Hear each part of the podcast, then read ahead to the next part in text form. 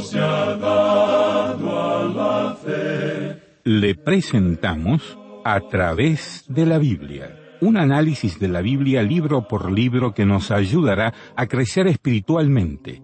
Estos estudios fueron diseñados por el doctor J. Vernon McGee, destacado maestro y expositor de la Biblia. Acompáñenos en este fascinante recorrido a través de la Biblia.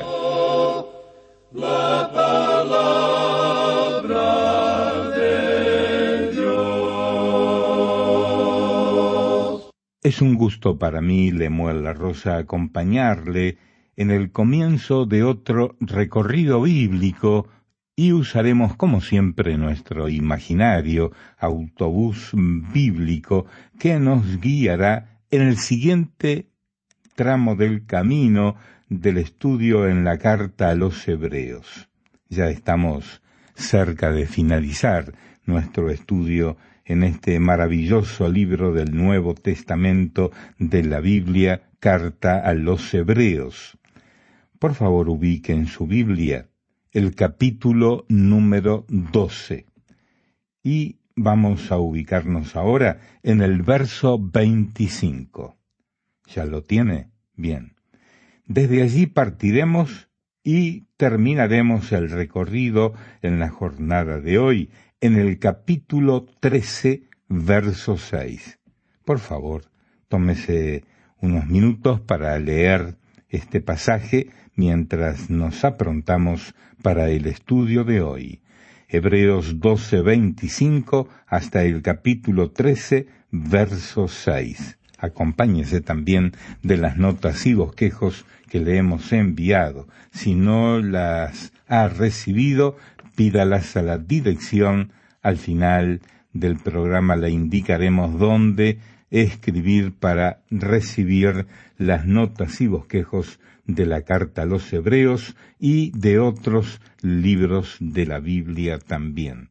Cuando usted nos escribe que desea recibir notas y bosquejos de los estudios que hacemos en este programa, queda inscrito para unos tres meses en los que recibirá estos materiales. Luego tiene que renovar otra vez su suscripción para que le sigamos enviando. Recuerde, escriba a la dirección que daremos al finalizar el estudio bíblico de hoy. En Bolivia se hablan eh, varios idiomas indígenas, entre ellos el quechua, y hay varios millones de personas que hablan este idioma en ese país. Y el señor Antonio Cotaña, que nos representa en Bolivia para el programa en español y también en quechua, nos envió algunos testimonios que comparto con usted. Uno es del señor Lucio Sarmiento, y Antonio nos dice que visitando los pueblitos de nuestro país, llegamos a la comunidad Abrapampa, donde conversamos con un oyente del programa, quien dijo así mi nombre es Lucio Sarmiento, soy diácono de una congregación evangélica. Para mí, el programa de estudio bíblico ATV Quechua es como una comida sólida que alimenta el cuerpo. Así es para mi vida espiritual. A veces me corresponde predicar en la iglesia y yo tomo nota de las citas que mencionan en el programa y los transmito a la gente que asiste a la iglesia. Inclusive las ilustraciones son muy buenas. Para mí es una gran bendición este programa. Felicidades y bendiciones, hermanos, de a través de la Biblia. Qué grato, qué lindo es este testimonio de un oyente de este programa en idioma quechua de Bolivia. Y ahora les invito para que, si desean apoyar este ministerio, envíen sus ofrendas y donaciones a la dirección que damos al finalizar el estudio de hoy. Vamos a orar. Dios, te damos gracias por la Biblia, tu palabra. Guíanos al estudiarla hoy. En el nombre de Jesús. Amén. Volvemos hoy, amigo oyente, a nuestro estudio de la epístola a los Hebreos. Estamos en el capítulo 12, estamos ya al final. El escritor le ha dicho a los Hebreos que Jesús es mejor que cualquier otra cosa que Dios haya hecho en el pasado, y él había hecho cosas maravillosas, que él es mejor que los profetas, mejor que los ritos del Antiguo Testamento, mejor que la ley, y ahora él les está urgiendo a que vuelvan a él, porque él es el Salvador viviente nos encontramos en esta sección de advertencia. Ahora, en la primera parte del versículo 25, él dice, Mirad que no desechéis al que habla. Y ya que Él es tan maravilloso, y ya que sus palabras son tan importantes, es de valor para nosotros el prestar atención a lo que Él dice. Esto servirá de mucho provecho. Porque Él dice en todo el versículo 25, leamos, Mirad que no desechéis al que habla, porque si no escaparon aquellos que desecharon al que los amonestaba en la tierra, mucho menos nosotros si desecháremos al que amonesta desde los cielos. Si usted quiere ver lo que le sucede a la gente bajo la ley, puede ver lo que le pasa aún hoy a la nación de Israel. ¿Están viviendo en paz hoy? No, amigo oyente. Su historia ha sido una historia bastante triste por más de dos mil años. ¿Y por qué? Bueno, ellos le rechazaron. Ellos no quisieron escucharle cuando él estuvo aquí. Ellos también rehusaron oír la ley. Y es por esto que Dios les ha juzgado. Por tanto, este es un asunto bastante serio el no escuchar esta advertencia, porque el Señor Jesucristo mismo dijo que si alguno estaba dispuesto a hacer su voluntad, Él lo sabrá. Si usted hace su voluntad, entonces usted descubrirá si es cierto o no. Pero si usted rehúsa escucharle, entonces, ¿cómo va a poder escapar, como él dijo antes, si descuidamos una salvación tan grande? Ahora, en el versículo 26 de este capítulo 12 de la epístola a los Hebreos leemos, la voz del cual conmovió entonces la tierra, pero ahora ha prometido diciendo, aún una vez, y conmoveré no solamente la tierra, sino también el cielo. Usted recuerda que cuando se entregó la ley hubo un terremoto. Cuando tuvo lugar la crucifixión del Señor Jesucristo, también hubo un terremoto. Dios dice que llegará el día cuando Él sacudirá todo. Cuando uno ve esos grandes edificios en nuestras ciudades, es mejor que los mire bien hoy, porque quizá no estén allí mañana. Dios dice aquí que Él va a conmover no solamente la tierra, sino también el cielo. ¿Y sabe usted por qué va a hacer eso? Dios va a sacudir, va a conmover todo para hacerle saber a este universo que Él creó que hay algunas cosas que no se pueden sacudir, y una de esas cosas es la fe viviente en Cristo Jesús. Él es la roca sobre la cual nosotros descansamos, y Él no puede ser conmovido o sacudido. Ese es el lugar más seguro hoy. Ese es el lugar al cual podemos acudir. Ese es el refugio que es seguro en el presente. Hay personas que tienen deseos de hacer de este mundo un lugar seguro. Nadie puede hacer de este mundo un lugar seguro. Las Naciones Unidas han tratado de hacerlo, pero nunca lo han logrado. Ahora ni siquiera uno puede caminar por las calles de nuestras ciudades sin peligro. No sabemos cuáles ni cómo son las calles por las cuales usted transita, amigo oyente, pero me parece que son muy similares a las calles que yo tengo que recorrer. Pero Él va a hacer que todo sea seguro y sin peligro algún día. Y para lograr eso, Él conmoverá todo. Ahora el versículo 27 dice, y esta frase, aún una vez, indica la remoción de las cosas movibles, como cosas hechas, para que queden las inconmovibles. Es decir, que nosotros debemos tener mucho cuidado dónde edificamos nuestra casa, si construimos sobre arena movediza o si estamos construyendo sobre Cristo, que es la roca sólida. Él va a sacudir todo, Él va a revelar aquí lo que es falso. Ahora el versículo 28 de este capítulo 12 de la epístola a los Hebreos dice, Así que, recibiendo nosotros un reino inconmovible, tengamos gratitud y mediante ella sirvamos a Dios agradándole con temor y reverencia. Nos estamos dirigiendo hacia un reino celestial, amigo oyente, y si nos estamos dirigiendo hacia el reino celestial, entonces debemos reconocer que aquí debemos servir al Señor. Pero ¿cómo podemos servirle? Debemos servirle agradándole. ¿Y cómo podemos servirle agradándole? Con temor y reverencia. Amigo oyente, el cristianismo no es jugar a la iglesia, no es el asumir nada más una actitud un poco piadosa, es el vivir una relación verdadera y real con Jesucristo que nos afecta en nuestra vida, que transforma nuestras vidas y que le permite a uno tener una base sólida en la palabra de Dios. Ahora escuche aquí el versículo 29 que dice, porque nuestro Dios es fuego consumidor. Usted o puede aceptar esto o dejarlo pasar, pero sucede que esto está en la palabra de Dios. Esta es una advertencia solemne que la gracia está a su alcance para que usted pueda servir a Dios. Pero usted no juega con esto, amigo oyente. No piense usted que puede jugar con Dios y salirse con la suya. En cierta ocasión un pastor visitó a un anciano que estaba muy enfermo. En realidad el hombre falleció de esa enfermedad. Al hablar con este hombre y presentarle el Evangelio, él escuchó muy cortésmente y luego dijo, Pastor, yo quisiera decirle ahora mismo que yo acepto a Cristo como Salvador y lo haré. Pero yo he hecho esto tantas veces, yo he jugado con Dios a través de los años, que ahora ni siquiera sé yo mismo si estoy siendo sincero o si no lo soy. Amigo oyente, no juegue usted con Dios. Puede llegar el día cuando usted ni siquiera llegue a saber cuál es su posición con Él. Amigo oyente, nuestro Dios es fuego consumidor, pero Él es también un Salvador glorioso, maravilloso. Y con esto llegamos al capítulo trece, el último capítulo de esta epístola a los Hebreos. Usted recordará que dijimos que el capítulo once de esta epístola a los Hebreos es el capítulo de la fe, que el capítulo doce es el capítulo de la esperanza. ¿Y qué esperanza la que se le ofrece a uno allí? Estamos marchando hacia Sión, pero no allá en Israel.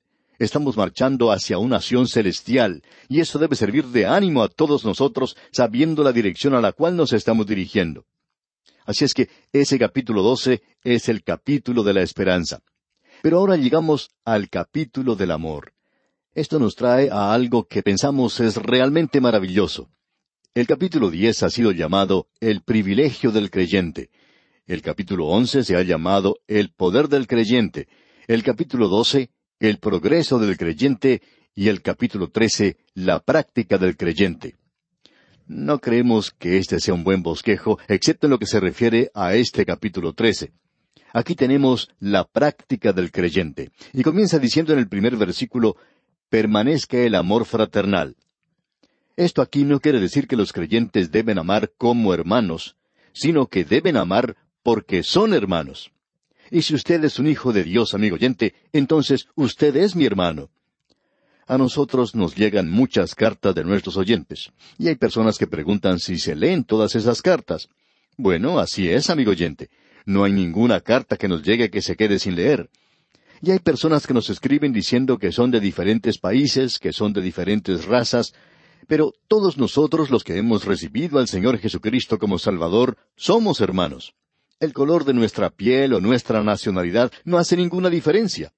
Si usted es un hijo de Dios, Él le ha dado un nuevo corazón. Él le ha lavado a usted dejándolo tan blanco como la nieve. Amigo oyente, hay muchas personas de piel blanca hoy que necesitan ser lavadas y quedar blancas como la nieve. Así es que, si usted ha recibido a Cristo, amigo oyente, usted es mi hermano, usted es mi hermana. Todos estamos en la misma familia, le guste a usted o no le guste. Quizá a usted no le guste estar en mi familia, pero usted es parte de mi familia y nosotros tenemos que amarnos unos a otros. Ahora nosotros podemos ilustrar esto como un triángulo que representa la vida cristiana. En la parte superior colocamos a Dios. A un lado se coloca usted mismo y en el otro lado podemos colocar a los demás. Y así tenemos la fe y el amor hacia Dios y el amor hacia los demás. Así es como lo manifestamos permanezca el amor fraternal. Luego en el versículo dos dice, No os olvidéis de la hospitalidad, porque por ella algunos, sin saberlo, hospedaron ángeles.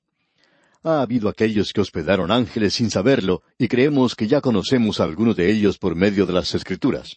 Usted recuerda que Abraham tuvo esa experiencia de hospedar ángeles sin saberlo. Jacob hizo eso también. Él no los hospedó muy bien, ya que estaba bastante ocupado luchando con el ángel esa noche. Y usted recuerda que un ángel también le apareció a Josué. Así es que muchos hospedaron ángeles sin saberlo. Ahora debemos tener cuidado. Nuestro amor debe ser ejercitado con juicio. Pero también debemos recordar y reconocer que hay muchas personas a nuestro alrededor a los cuales podemos servirles de ayuda. podemos extender nuestro amor hacia ellos, y podemos llegar a conocer a personas maravillosas de esa manera. Ahora, en la primera parte del versículo tres leemos, Acordaos de los presos como si estuvierais presos juntamente con ellos. El apóstol Pablo estaba preso, así es que él sabía mucho de eso. Recordemos a aquellos que necesitan y que están pasando por problemas. Demostremos amor a aquellos que tienen necesidad. Amigo oyente, la iglesia es el cuerpo. Cuando un miembro sufre, todos sufren. Y debemos demostrar amor hacia aquellos que están en necesidad. El versículo tres completo dice entonces, Acordaos de los presos como si estuvierais presos juntamente con ellos, y de los maltratados como que también vosotros mismos estáis en el cuerpo. Todos nosotros estamos en el cuerpo de creyentes. Y yo tuve la oportunidad de comprobar eso por mí mismo. A veces no nos damos cuenta de que hay personas creyentes tan maravillosas a nuestro alrededor. En cierta ocasión, hace ya varios años, estuve recluido en una clínica bastante enfermo. Esta era una clínica cristiana y junto a ella había una iglesia donde se predicaba la palabra de Dios. En cada una de las habitaciones de la clínica había un parlante que estaba conectado al sistema de amplificación de la iglesia. Esto era con el objeto de que cada uno de los pacientes en las habitaciones de la clínica pudieran escuchar la palabra de Dios. Mientras estaba yo allí postrado en cama, fue verdaderamente alentador escuchar no solamente los servicios que se desarrollaban en la iglesia, sino especialmente el saber cómo estos hermanos oraban por mí, cómo intercedían por mí para que Dios pusiera su mano sanadora sobre mí, como en efecto lo hizo. Y luego, cuando venían a visitarme, era alentador verlos cómo oraban por mí y cómo se identificaban con mi sufrimiento. Y esto fue de aliento y ánimo para mí, y fue un factor decisivo en realidad para mi recuperación. Y amigo oyente, creemos que es de esto de lo que nos está hablando aquí el escritor de este epístola a los Hebreos. Cuánto necesitamos de esto hoy, amigo oyente, y hay muchos creyentes así a nuestro alrededor, y le damos gracias a Dios por ellos. Ahora, en el versículo cuatro de este capítulo trece de la epístola a los Hebreos leemos Honroso sea en todos el matrimonio y el lecho sin mancilla, pero a los fornicarios y a los adúlteros los juzgará Dios. Él no está hablando aquí en cuanto al sexo. Si usted piensa que él está hablando en cuanto al amor de hermano, al amor de hermana, de que uno debe amar a la hermana, está equivocado, amigo oyente. Aquí dice, honroso sea en todos el matrimonio. Y el sexo es algo que tiene que ser ejercitado dentro del marco del matrimonio. Dios dio el matrimonio para la humanidad, para el beneficio de la humanidad. No queremos aparecer aquí como chapados a la antigua, porque ahora es muy popular esa idea de que los jóvenes pueden vivir juntos sin ser casados. Y es algo que es aceptado en muchas naciones entre los jóvenes. Pero amigo oyente, Usted joven que nos escucha, usted tendrá que pagar por eso, si usted está tratando de vivir fuera de los lazos del matrimonio, porque el hogar es el centro mismo de la estructura social y es el mismo centro de la iglesia. Honroso sea en todos el matrimonio y el lecho sin mancilla. Ese es el mismo centro de la estructura social. No hay nada malo con el sexo, excepto que hoy en día se está enseñando demasiado. Las estadísticas demuestran que enfermedades venéreas tales como el SIDA se están diseminando a pasos agigantados. Desde Londres se informa que allí se está tratando de reducir la enseñanza del sexo porque eso ha llevado a que se cometan violaciones en la misma escuela. Amigo oyente, yo no sé en cuanto a usted, pero cuando yo estaba creciendo en la escuela era bastante ignorante en cuanto a esto al principio, y por supuesto que aprendí mucho y muy rápido. Pero no creemos que sea necesario esto de la educación sexual con tanto énfasis en los colegios. Y según el informe proveniente de Londres que mencionábamos, eso es responsable por una epidemia de enfermedades venéreas, destacando entre ellas el SIDA. Dios no puede ser burlado, amigo oyente. Cualquier cosa que el hombre sembrare, eso cosechará. Usted no va a poder escaparse, no va a poder salirse con la suya. Y hay muchos en la iglesia que piensan eso en el presente. Y el versículo cuatro dice, Honroso sea en todos el matrimonio y el lecho sin mancilla, pero a los fornicarios y a los adúlteros los juzgará Dios. Usted no puede escapar de su juicio, amigo oyente. Ahora en el versículo cinco de este capítulo trece de la epístola a los Hebreos leemos, Sean vuestras costumbres sin avaricia, contentos con lo que tenéis ahora, porque Él dijo, No te desampararé, ni te dejaré. Es maravilloso que Él pueda decir eso, amigo oyente. Ese es el resultado de la fe en la palabra de Dios. Le lleva a uno al lugar en donde usted sabe que Él nunca lo dejará ni le desamparará. Yo creo que hay amigos míos que me pueden dejar en el presente, y también que algunos parientes me pueden hacer eso. Pero el Señor Jesucristo, amigo oyente, nunca me dejará. Es maravilloso el tenerle a Él de nuestro lado y creemos que Él en realidad está de parte nuestra. Y el versículo seis confirma esta aseveración al decir, de manera que podemos decir confiadamente, el Señor es mi ayudador, no temeré lo que me pueda hacer el hombre.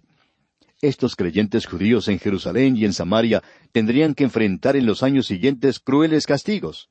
Ellos iban a enfrentarse a grandes pruebas, y aquellos que eran creyentes recordaban que Dios no los iba a olvidar. Ellos podían decir a pesar de lo que ocurría, El Señor es mi ayudador, no temeré lo que me pueda hacer el hombre. Y en el versículo siete leemos, Acordaos de vuestros pastores que os hablaron la palabra de Dios. Considerad cuál haya sido el resultado de su conducta e imitad su fe. Es interesante notar que durante la guerra de Vietnam, mucha gente de tendencia radical fue a ese país a hablar en favor de los prisioneros de guerra encabezaron actividades de protesta y todo eso, y luego los prisioneros de guerra fueron liberados. Pero, ¿ha visto usted alguna de estas personas que tanto trabajaban antes demostrar algún interés ahora en los prisioneros de guerra? ¿Y sabe por qué? Porque muchos de ellos regresaron, o sea, muchos de los prisioneros de guerra regresaron y dijeron que no fue una estrella de cine o alguna persona importante la que les había ayudado a salir fue el Señor Jesucristo, y muchos de ellos habían vuelto al Señor Jesucristo. Es interesante notar que los órganos informativos y la televisión no mencionaron eso, no les gustaba, no les gustaba hablar en cuanto a los prisioneros de guerra, y es interesante notar cómo ellos se olvidaron de esta gente porque muchos de ellos se habían vuelto hacia el Señor Jesús. Amigo oyente, Él nunca los dejó, Él permaneció con ellos, y no creemos que los haya dejado en momentos difíciles. No creemos que los radicales puedan ayudar mucho. No creemos que los partidos políticos puedan ayudar mucho. Uno se cansa de escucharlos y es mejor escuchar al Señor Jesucristo. Él dice, No te desampararé ni te dejaré. Notemos otra vez lo que dice este versículo siete del capítulo trece de la Epístola a los Hebreos. Acordaos de vuestros pastores que os hablaron la palabra de Dios, Considerad cuál haya sido el resultado de su conducta e imitad su fe. No vamos a hablar de esto hoy porque queremos finalizar este programa hoy leyendo nuestro próximo versículo. Hablaremos de esto en nuestro próximo programa, Dios mediante. Pero el versículo ocho dice, Jesucristo es el mismo ayer y hoy y por los siglos. Lo único que deseamos decir ahora es que solo hay una palabra, Jesucristo. Y deseamos decir esto, amigo oyente, no ocurren accidentes en la palabra de Dios. Ninguna palabra se usa descuidadamente. Jesús era su nombre humano. Cristo era su título. Eso habla de su deidad, de su divinidad. ¡Cuán maravilloso es esto, amigo oyente! Esto habla del nombre de Jesús. Eso lo une a Él con la humanidad. Eso lo une a Él con la palabra y la persona más maravillosa del mundo. Aquí tenemos su nombre y un título. Usted sabe lo maravilloso que era Jesús aquí como persona cuando estuvo aquí en esta tierra. No estamos hablando solamente en cuanto a su humanidad. Usted sabe que la gente le rodeaba. Él era tan humano que las multitudes le seguían, le amaban. Pero fueron las enseñanzas de Jesús las que fueron odiadas. No era Jesús, el hombre. Él era amado y maravilloso, amigo oyente. Y ya hablaremos de esto en nuestro próximo programa. Jesucristo es el mismo ayer y hoy y por los siglos. Que el Señor derrame sobre usted sus dulces y maravillosas bendiciones. Es nuestra ferviente oración. Y así terminamos por hoy. Escríbanos y cuéntenos qué le pareció y cómo le ayudó el estudio de hoy. Si desea recibir las notas y bosquejos de lo que estamos estudiando, suscríbase gratis en nuestra página en Internet. Esta es la dirección a través de la biblia.org barra notas, a través de la biblia.org barra notas. Repito, a través de la biblia.org barra notas. Si desea escuchar nuevamente el programa o si se perdió alguno de ellos, vaya a a través de la biblia.org barra recursos Repito, a través de la biblia.org barra recursos. A través de la Biblia.